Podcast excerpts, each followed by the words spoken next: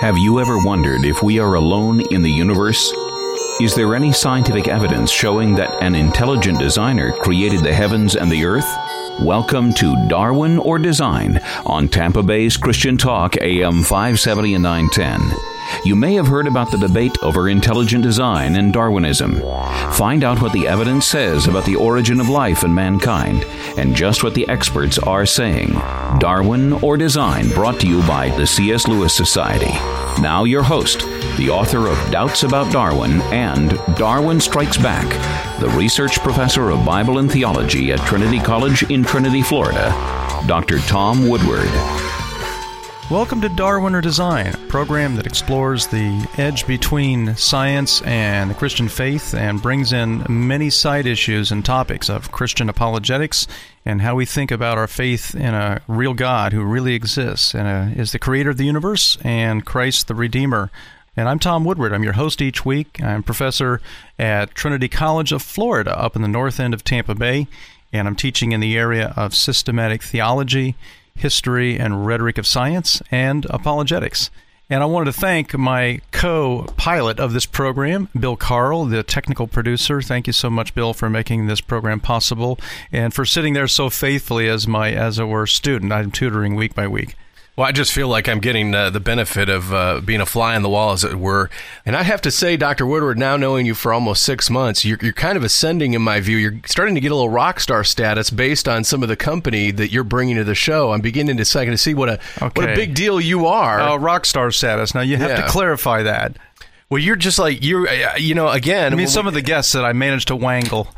well, exactly. That's what I'm saying. You, okay. you really, you know, you're getting so many good gets, and I'm just like, okay. wow, Doctor okay. Woodward really knows these guys. Well, so, yeah. I'll have to stand up here and do my uh, my imitation, my uh, Ringo Starr or George Harrison. I actually, the funny thing, Bill, is that I have uh, on some occasions when I've attended concerts, uh, the the singer or the, the performer has actually spotted me, usually sitting in the second or third row of the audience. With my wife and I like to get there there early.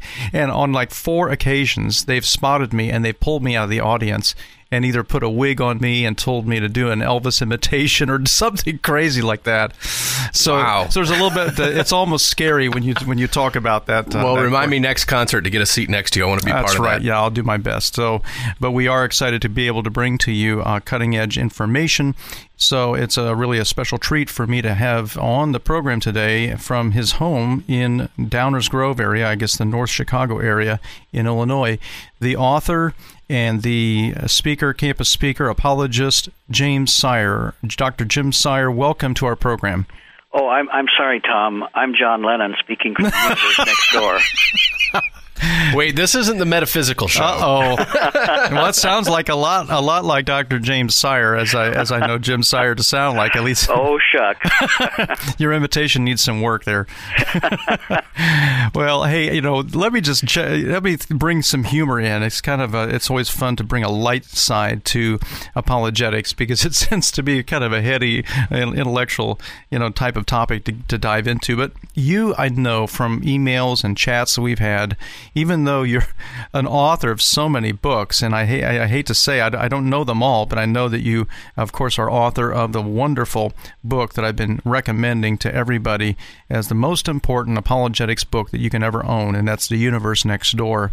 And of course, you've written so many other books, but what I love about Jim Sire is that you go and you actually interact with your friends at Starbucks. Now, this is not a paid Starbucks commercial, but I think that's really tremendous. Now, tell us a little bit about how you got into. I mean, how long have you been doing Starbucks interaction with uh, your friends and your discussion discussion partners?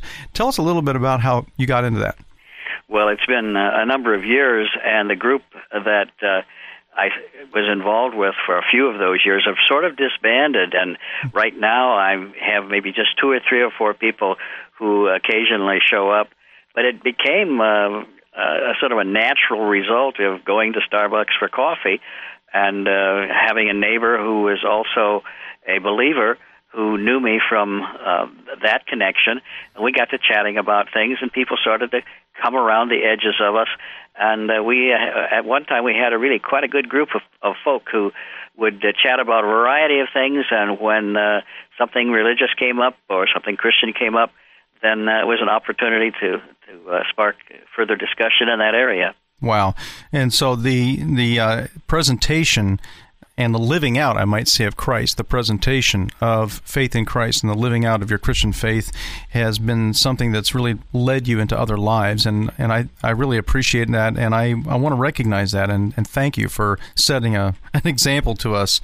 And uh, we, we really want to go right in quickly to the first book that really we have been talking about on the program recently. We try to highlight it every opportunity we get, and that is your universe your book, The Universe Next Door, which uh, I, I, believe is in, is it in its fourth edition? It's in its fourth edition, yes. Mm-hmm. And that fourth edition is is just you know fantastic. I'm actually using it in a course that I'm teaching on Monday nights here, starting the end of January at uh, Idlewild Baptist Church. And so, The Universe Next Door is a book not about not so much about the physical data of the universe, but it's about the universe of worldviews. Can you tell us about what the universe next door, in a nutshell, for those who don't know the book, you know, uh, really closely? Tell us what it's about. Well, it's a we call it a catalog of worldviews, mm-hmm.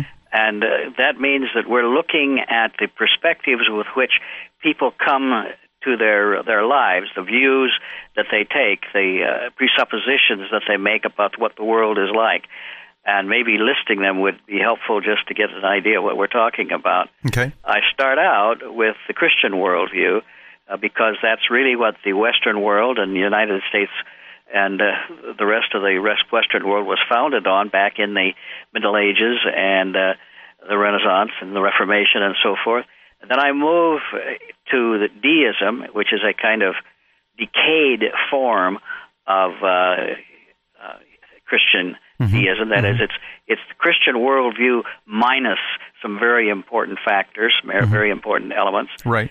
And then uh, the next worldview I discuss is naturalism, which is a further removal of the Christian worldview. Even naturalism is actually based on much of the of what uh, Christi- uh, on much of Christianity. Hmm. And then to nihilism, which is the final wind down of what happens when you lose, you begin to lose the center of uh, reality and the existence of God. Eventually, you end up in nihilism.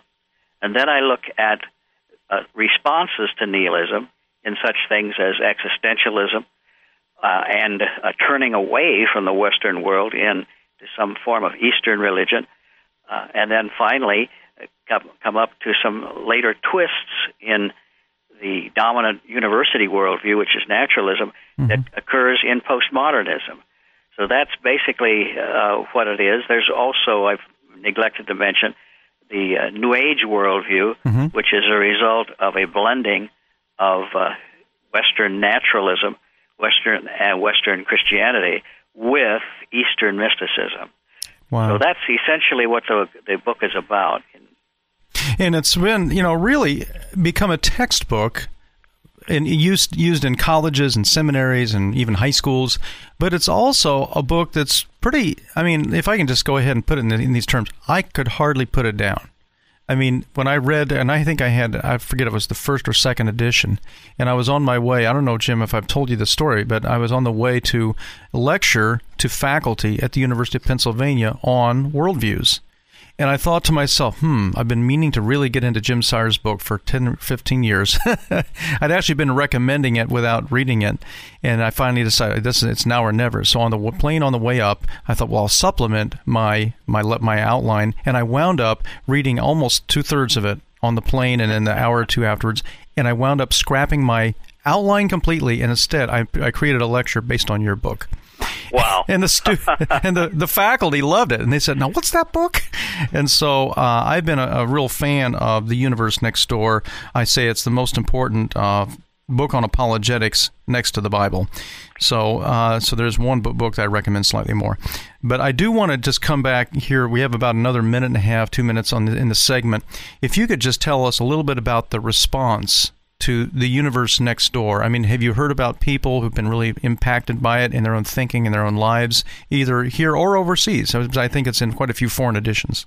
Yes, it is. I think uh, 15 or 16 uh, different languages. My goodness. Um, the response has been various. For one thing, uh, an early response was simply a person down in Decatur, Illinois, uh, finding it in the, in the library, having also already read Francis Schaeffer, uh, reads my book, and that's the final door from his uh, doubt and unfaith into belief. And he later on, later comes in and studies uh, studies philosophy. Wow. The same thing happened in a way uh, in my ministry in Czechoslovakia.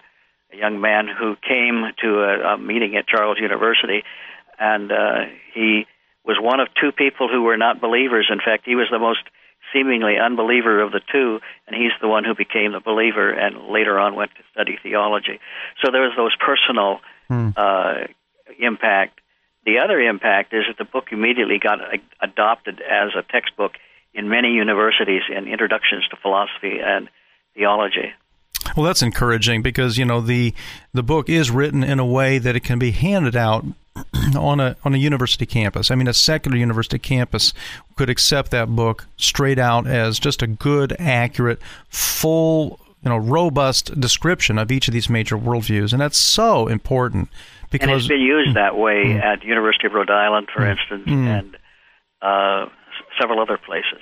Well, and I know that you haven't just sort of, as it were, rested on the achievement of having produced the universe next door. You've done um, like I don't know six or seven, eight books in the last uh, dozen or so years. Maybe I'm really underestimating the the total number, but we want to come back in the next segment and talk about two more really exciting books uh, why good arguments often fail, and uh, the humble primer uh, for apologetics. And you'll help me if I'm misquoting the exact titles, but you're listening to uh, Darwin or Design. I'm Tom Woodward, meeting over the phone with a great, great author, a terrific guy by the name of Jim Sire. Stay with us.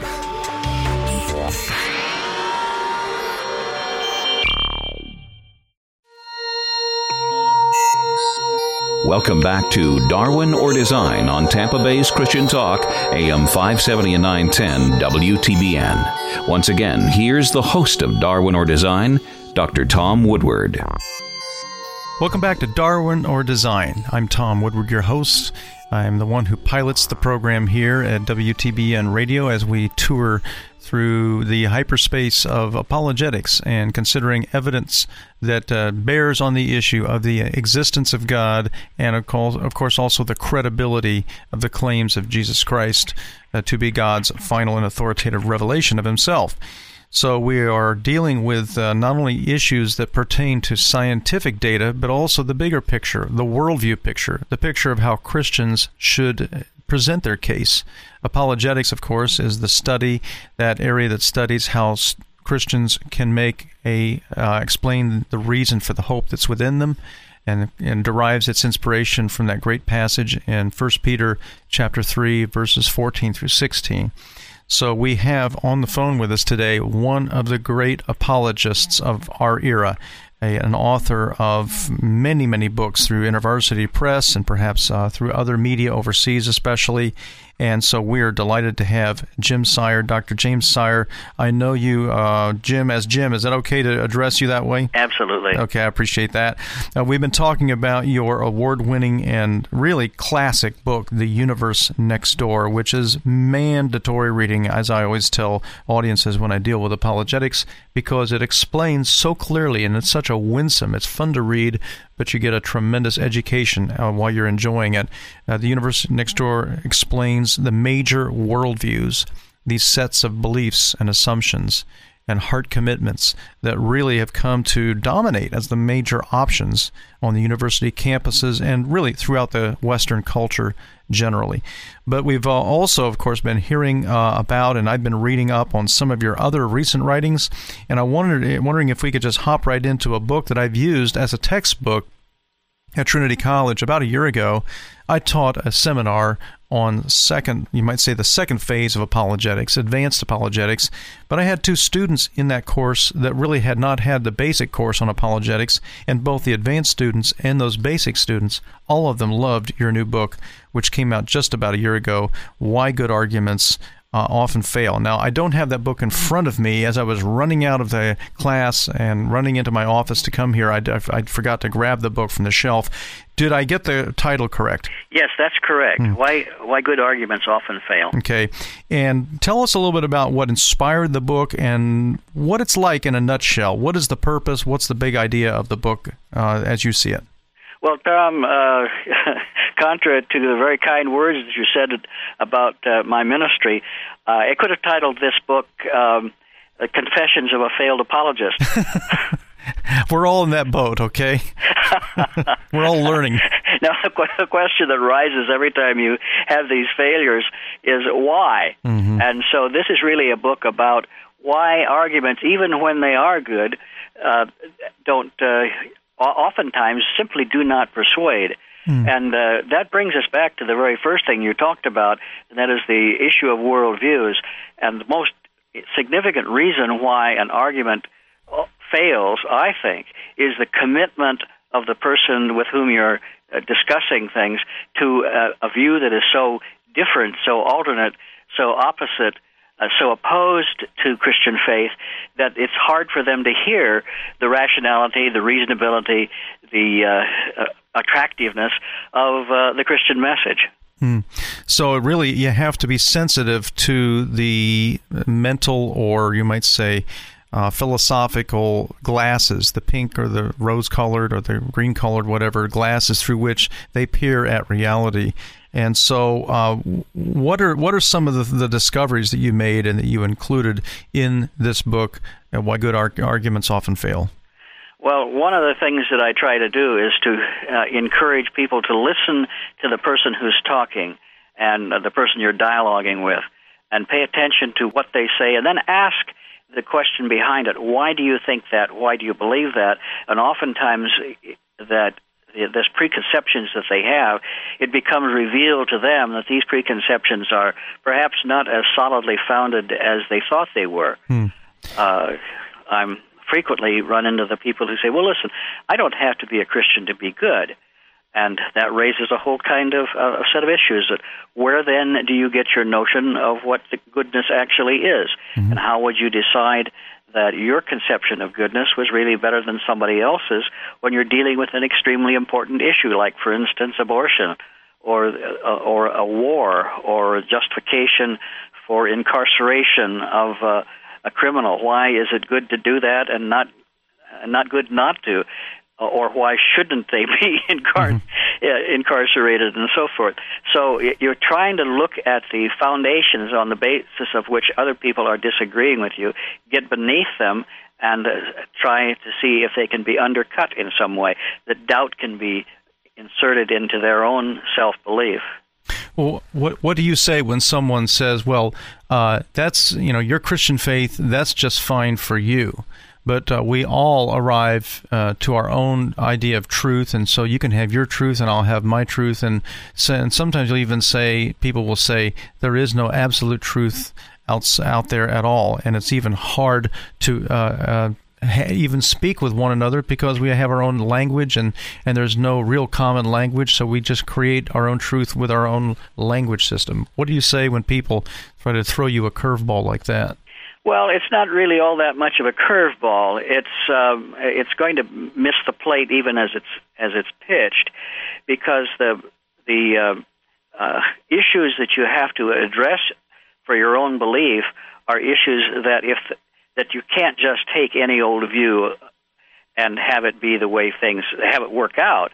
And the the uh, question that really one needs to address somewhere along the line in the in your conversation is why do you think what do you think is going to happen to you at death and why do you think that?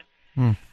and some people will say well it depends on what you believe about it. Uh, but then if you analyze d- does your belief say in reincarnation actually guarantee that you're going to be reincarnated? Does your belief that you're going to cease to exist at death actually mean that that causes you to cease or is there something that lies behind that really is going on, whether you believe it or not? Hmm. And most people will acknowledge that, uh, oh, ah, hmm. I guess maybe that one that one has to have an answer, or at least there has to be a truth or falsity about it. Yeah. So it's trying to get moving to move one from the notion of utter relativism to the notion that well, we may not know the answer, Yep. but there is one way, and if it is that way, then it can't be the other way. Mm-hmm. And of course, the issue of what happens to someone, to a human being, when they die is, as you say so clearly in your book, The Universe Next Door, one of the, I think it was seven key questions that in your, I know you could expand it to, you know, nine or 11 or whatever, but the seven key questions that are hallmarks of any given worldview. So really, anybody, if they, if they take one of those major worldviews, will have an answer to the question of what happens to you when you die, or at least some idea, right? Uh, except maybe ne- right. except they will, maybe They will take a stance of some sort, Mm-hmm. and uh, the question is: Is that stance true Mm-hmm. or not? and how do you know? And how do you know? Okay. Well, that really kind of helps people to gingerly face the importance of their own worldview and how to test their worldview. Um, I don't know if you knew uh, Dr. Jim Sires, the one we're interviewing today. We're so privileged to have uh, such an amazingly um, prolific author through InterVarsity Press with us on the phone. But Jim, did you know that my very first talk I ever gave when I was actually in a, my second year, I think it actually was my first year at seminary, my first talk I ever gave was how to test a religious experience. Oh, very good. Yeah, very, that- very difficult. Well, that was my title, and I used, and I'll go ahead and entertain you for a moment. I used as my illustration the group that the, the cult group that was called um, the Divine Light Mission. I don't know if you remember them from the from the 1970s. They had Right. a guru Maharaj Ji, this little teenage boy that went around and sat on a, a purple satin pillow and Oh, you know, had people, you know, a coterie of, of followers, you know, that carried him or whatever. Been a pe- long time since I've heard of him. Yes, well, I think he's passed from the scene, or maybe he's just tucked away in the mountains of India or something. But uh, I asked people to uh, why did why do you hold to this uh, this cult, and they said, well, because I can actually have visions, divine light. And when I press on my gently press on my eyeballs and and say this little prayer, and I said, well, you can actually get the same patterns of interesting colored lights if you just press on your eyeballs without the prayer because that's called phosphogenes. That's a phenomenon that you can cause that is caused by either chemical or mechanical stimulation. But anyway, I don't think the uh, the students really were wowed by my talk, but it was my first attempt to literally to test these kinds of questions. So, uh, in in the book, why good arguments often fail, you and I had an interesting dialogue. Could you just tell a little bit about that? And I think it's really wonderful that you would honor me by printing our my email in your footnote there. Oh, uh, you mean uh, the, the the views that we take when we understand our relationship to the arguments for intelligent design? Exactly. and, yes. uh, I think I think the, the, the audience would, would enjoy that. well, I thought, Tom, you probably wouldn't ask me that. Oh no, I, I think it's wonderful because you you and I have slightly different views, but you were uh, kind enough to include you know my own thoughts on the. Uh, at least in the in the end note, that was you really you know did, did a wonderful job of including that. And I really want to talk about that maybe in depth on a later program. We can get into a wonderful kind of uh, airing of, of all the major ideas on that topic. But as we uh, wind up the segment, I want to set the stage for the next segment because, uh, Dr. Sire, you have done a fantastic job not only in helping us to understand how to be a witness, how to present the case for Christ, but literally stepping back and looking at the whole scene. And to set that scene, the big picture scene, I want to really come back, uh, Dr. Sire, and deal with your humble primer in the next segment. Will you be able to stay with us? I will. Okay, great. You're listening to Dr. James Sire, apologist, fantastic author, and a friend of this uh, ministry, the C.S. Lewis Society. We'll be right back on the next segment for some of the most important information you've ever heard on Darwin or design. I'm Tom Woodward.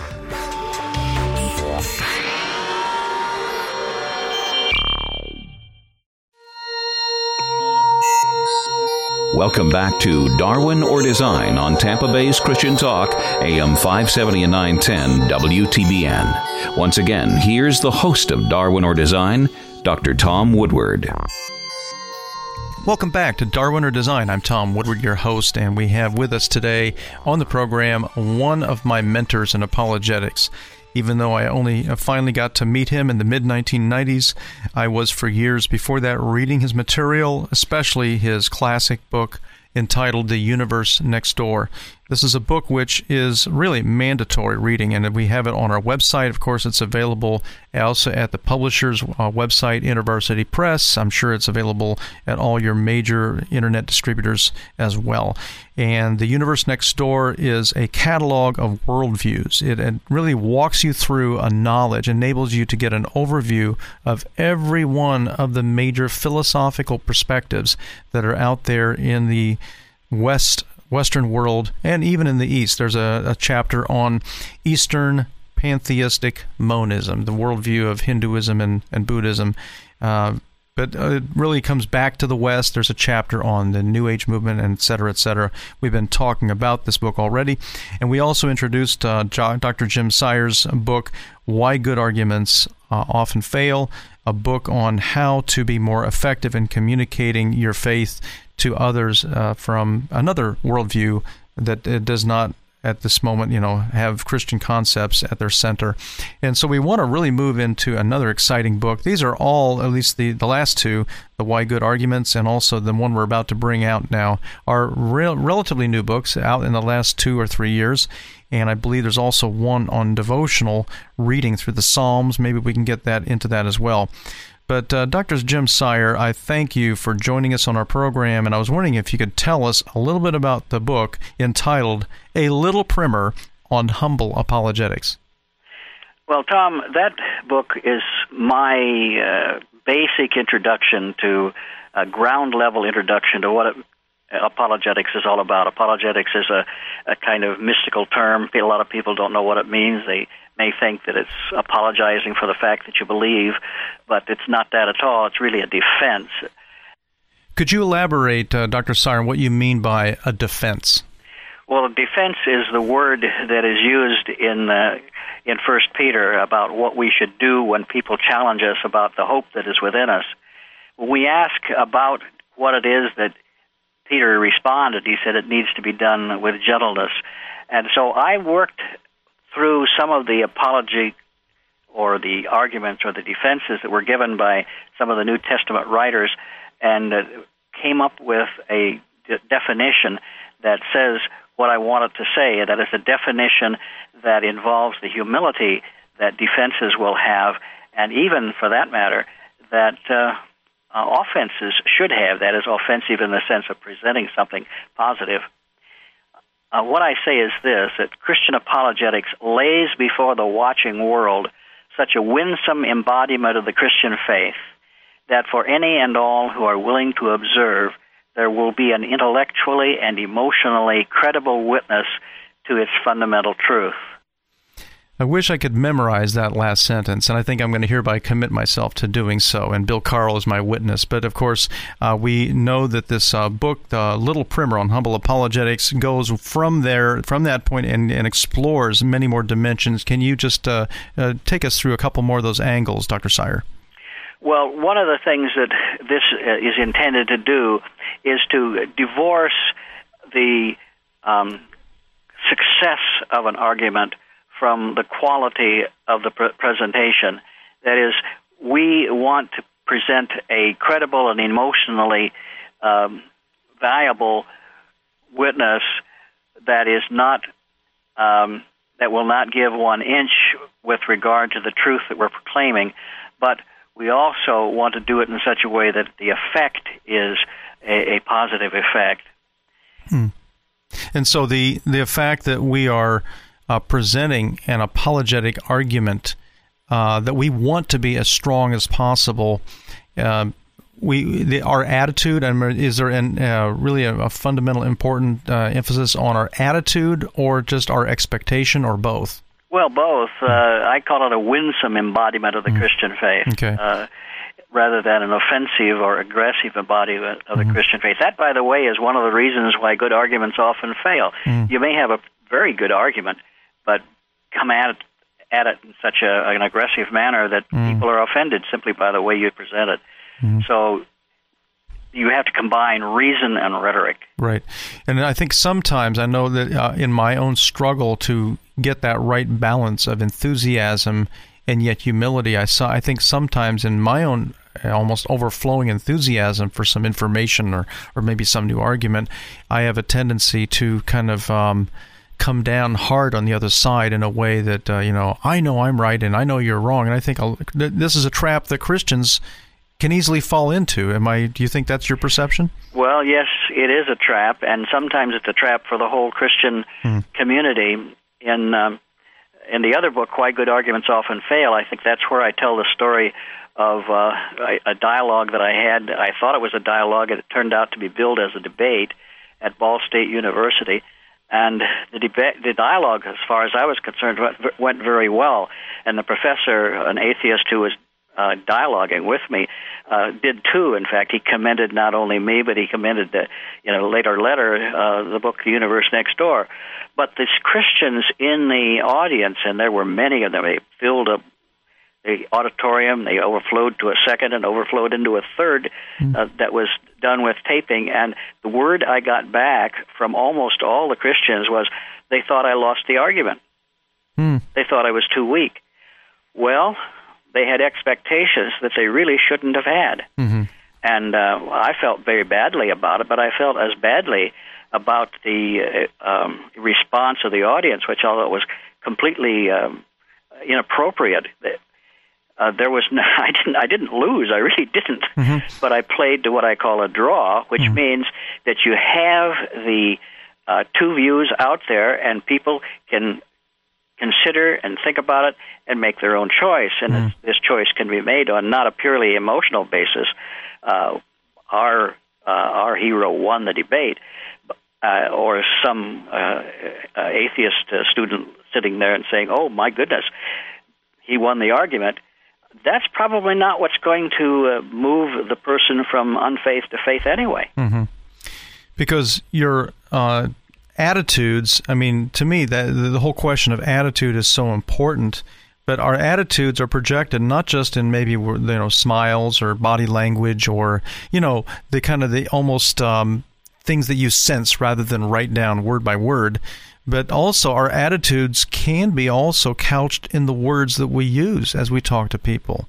And so that's part of the humility angle is to just even not come come across as I know it and you need to be sitting at my feet. I guess is is that that's what I'm picking up from what you're saying. Well, Tom, you're the expert on communication. You have the degree in that. that doesn't mean I know you, that much in practical terms. you tell me. okay. Well, I just, you know, I literally, we are talking, if you're just joining the program, Darwin or Design, this is uh, one of our most delightful conversations we've had in many, many uh, programs. We've had some terrific uh, people to interview, but Jim Sire, uh, author of many books uh, on various topics, philosophy, devotional life, uh, thinking, how to be a thinking Christian, and especially in the area of apologetics. Uh, so, Jim, I we're just about two minutes, three minutes left in this segment, and I was wondering if you could tell us about your lecture ministry that you had, and of course, I potentially could still be having that as far as I know. But you have a very unique approach when you deal on the university campus uh, to the question of truth. And I was wondering if you'd tell us, and I think it's still in print, the book that came out of that lecture. Uh, what is that strange sounding lecture, and how did some of the people in the university world respond? The lecture title was given to me by students at Harvard University. Mm. I wanted to lecture on is Christianity rational? And what they did was to add a whole bunch of other questions, including why uh, should anyone believe anything at all? And mm. I hmm. looked at that question and I said, that's the question. Mm. And I was dealing with that anyway. I didn't have to change my lecture one bit. So uh, uh, all the future lectures, we ask this question why should anyone believe anything at all? And it was a way in which I could get at the issue of rel- the relativism of truth by demonstrating to the students right there in the audience that they believed in some form of absolute truth, even though they said they didn't and when I could move them to see that there were some issues that you cannot take a relatively uh, a relative attitude toward, and that they don't, and they are inconsistent if they try, then that opens up the possibility of saying, yes, now here are some good reasons why some of the things that you believe or disbelieve, you should believe or disbelieve, and you know that, and pay attention to how you're thinking, and it will help you. Hmm. So the the whole issue of why should anyone believe anything at all thrusts in front of the let's say the student or the professor who's attending that lecture the issue of well, oh, why or what's the foundation for committing or for actually giving assent to anything? Exactly and, and, and of course the there could be sociological reasons and psychological reasons and my professor told me so there must be true or my parents told me so and it must be true or facebook told me so therefore it must be true. But ultimately you come down to what answer well, the the only thing that we are looking for in the end is mm. the hmm. truth. Okay. And what are keys to understanding the truth? Okay. And and so therefore, yeah, I, it's not sociological, but it's really in a way philosophical. You believe in something because it happens to be true. Yes. Okay. If you don't, you're foolish. well, committing to the notion that truth really does exist is almost a major step uh, for somebody who, who's been told, or at least they've had muttered in their ear over and over, there is no truth, there is no truth, there is no truth. So I think this is a, such a central and basic question. Could you join us uh, for just a few more seconds at the, in the final segment? Yes. Okay. Very good. Okay, thank you so much, Dr. Jim Sire, for uh, being with us, and we'll look forward to some of the best interaction yet on the next segment of Darwin or Design. We'll be right back. I'm Tom Woodward, your host.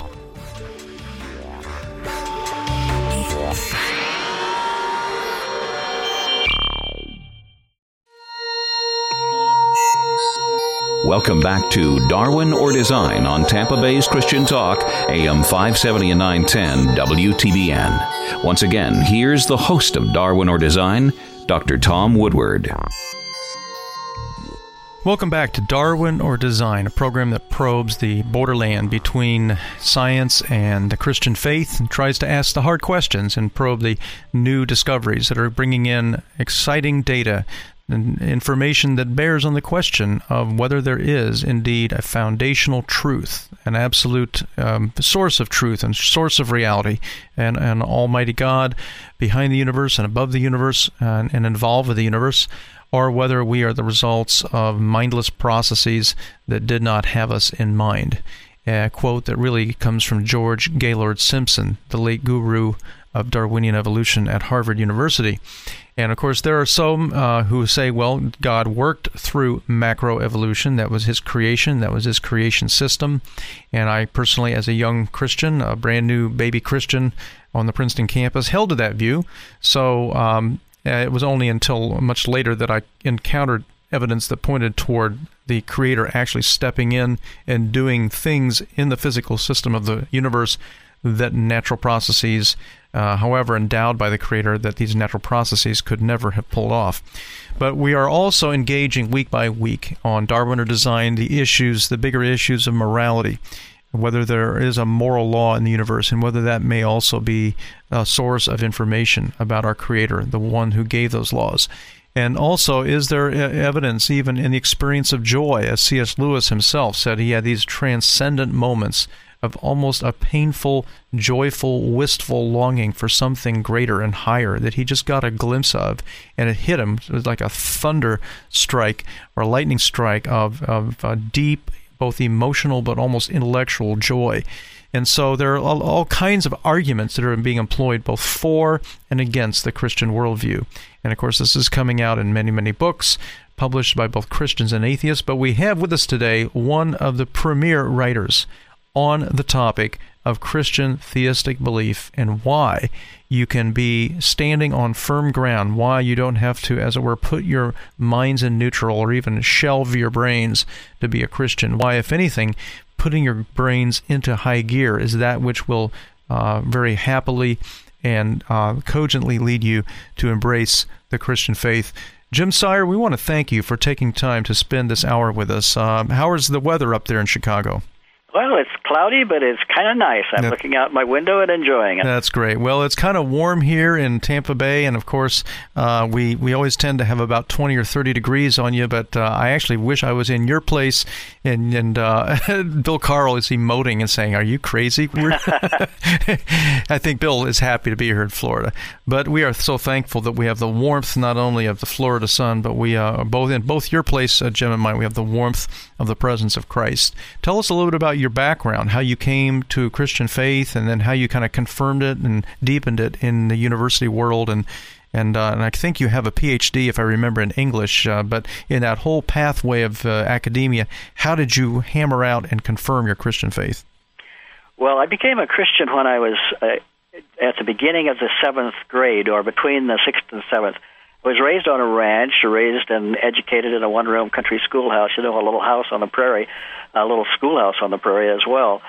And uh, by the seventh grade, we moved to town, and I was able to hear uh, ministers every week. And one of these ministers simply uh, each week presented the gospel, and I knew I needed to walk forward. And so, at the end of one of his sermons, I just uh, fainted.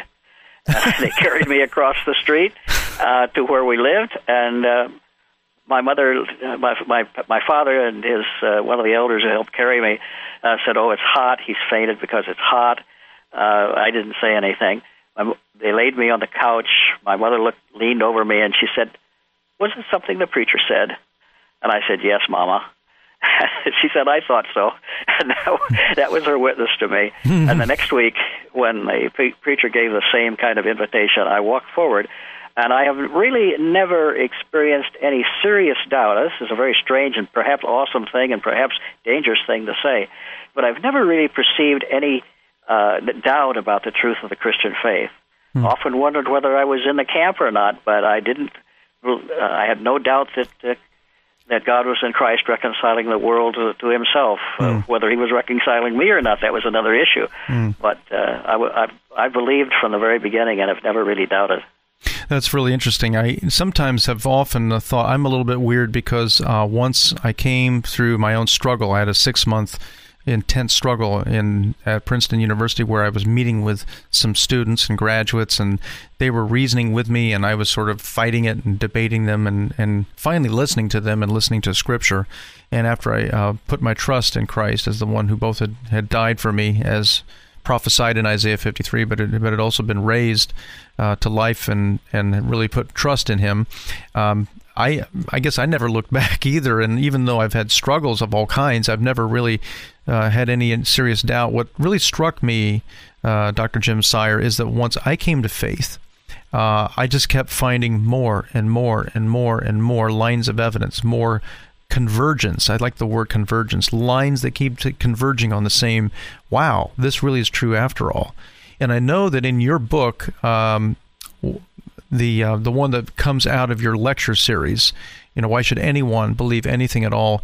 You really talk about the truth of Christianity to some extent as rooted on what the disciples experience in this amazing person, Jesus of Nazareth. Can you tell us a little bit about? I mean, if someone were inquiring today and say, "Well, God's existence, yes, but Christianity, oh, come on, you know, get over it." There's no possibility that a man really was raised from the dead. What would what would you say to someone who says he, that's just totally incredible? Well, the evidence for the Christian faith that I think is actually the strongest is, in fact, the evidence that comes and circulates around Jesus himself. Mm-hmm. Uh, we have the uh, on the first level we have the existence of a testimony to such a person as Jesus Christ. The question is, if you're going to ask us apologetically, the question is, why should I trust this text? Well, the reason for trusting the text is wrapped up in the text itself. Read the text first, see what the text says, and then ask yourself, how could this text have been written? Uh, how did it come to be written the way it is written? Uh, you have the presentation of a of a Jesus who claims to be uh, the Son of God and who claims to be able to um, mediate God to us. Why in the world should we believe a story like that? And the tie together with the character of Christ and with the story that is told the most reasonable explanation for the very existence, for instance, of the Gospels is that there was, in fact, a man named Jesus Christ who did the sorts of things that the text itself claims that he did. Mm. So that's, uh, I want to see, have people meet the most uh, powerful embodiment of the truth of God, and to meet that powerful person, they will be met in the Scripture or with stories from the Scripture, mm. and they'll be met in the Scripture. I think better than any story that I could tell. And I am struck by the um, the memory of what Dr. John Suppe at uh, at the geology department, uh, chairman, I think, in the early 90s at, at Princeton University. Uh, Jim, have you heard his story of his encounter? I haven't heard his story, but I've been in his uh, in his uh, living room. Oh wow! Okay, so you know who, who I'm referring to? A member of ASA, a great guy. I do indeed. Yes.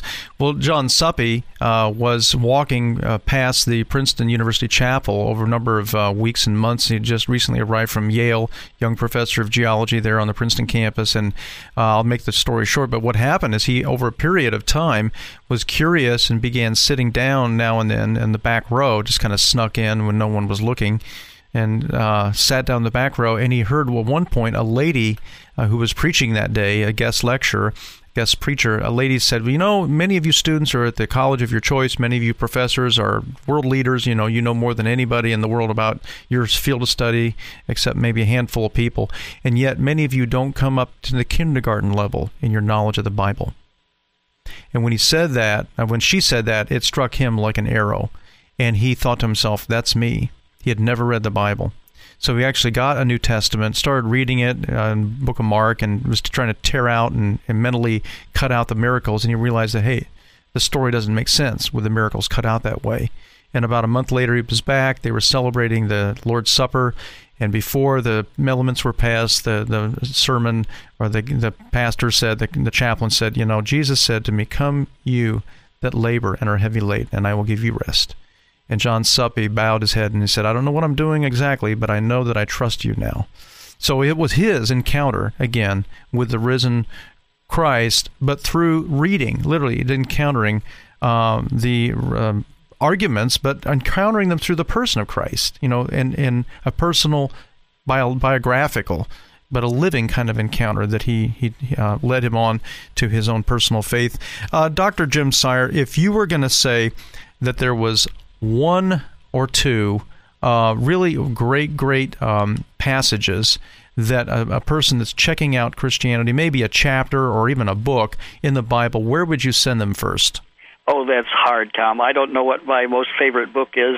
oh, but but no, I'm an English teacher, and I should know. Oh, how about how about uh, just in this encounter with Christ? I mean, would you send them to Mark or John or? That's right. Okay. Okay, Mark and John is Mark or John. Okay, okay. Well, thank you so much for joining us, uh, Jim Sire, author of Universe Next Door: Why Good Arguments Often Fail.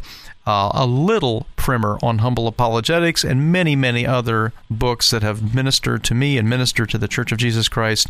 Uh, thanks so much, uh, Dr. Jim Sire, for joining us. Thank you, Tom. Okay, have a great afternoon in Chicago. Bye. Well, it's been great to have Jim Sire, uh, one of my intellectual heroes, one of the great apologists of our time on the program. Bill, what did you think? Wasn't that a, an experience to have a, a, a, guy who not only is intellectually at the top of his game, but who has that winsome, that genuine, that uh, joy filled kind of life that really uh, lets us see Christ here in the year 2008? Yeah, you know, it's it's funny. Didn't sense as much of an agenda as I did uh, just a concern and a love and uh, and a desire to uh, appeal to people's intellect and their hearts. Mm-hmm. And uh, one of the more enjoyable guests that I think that uh, we've had uh, in my time with you. Yeah, well, we need to make a, a, habit to have Jim Sire back as a commentator. I mean, he he has such wisdom on so many topics of you know morality and philosophy and arts and apologetics. His his other book, he just came up with a book not too long ago called "Reading a reading through the Psalms. Reading through the Psalms. He's also an expert, by the way, on cults. You know, one of his earliest books was called Scripture Twisting.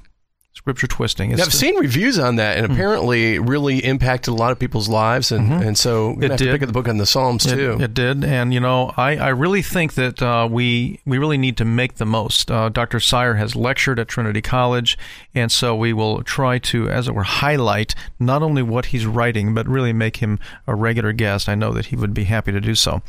Well, one of the things that we try to do each week is to highlight our own resources to deal with the areas of apologetics that this program emphasizes. And of course, you can always contact the C.S. Lewis Society if you want personal uh, interaction. We'd be glad to answer your questions. I enjoy so much uh, talking on the phone or receiving even emails from people who listen to the program, and you can even make suggestions as to topics, raise a question. We want to try to get some local uh, teachers of Darwinian evolution on the program, even have maybe a bit of a discussion or even a debate in coming weeks. But we want to thank you for making this program such a joy to bring to you each week. Uh, lift us up in your prayers. Uh, give us a call, and we can send you a copy of that amazing DVD, Unlocking the Mystery of Life. And of course, always try to spread the word. Tell others about Darwin or design, and we will be so happy to have them welcomed to our program each and every week on WTBN. I'm Tom Woodward. See you next week.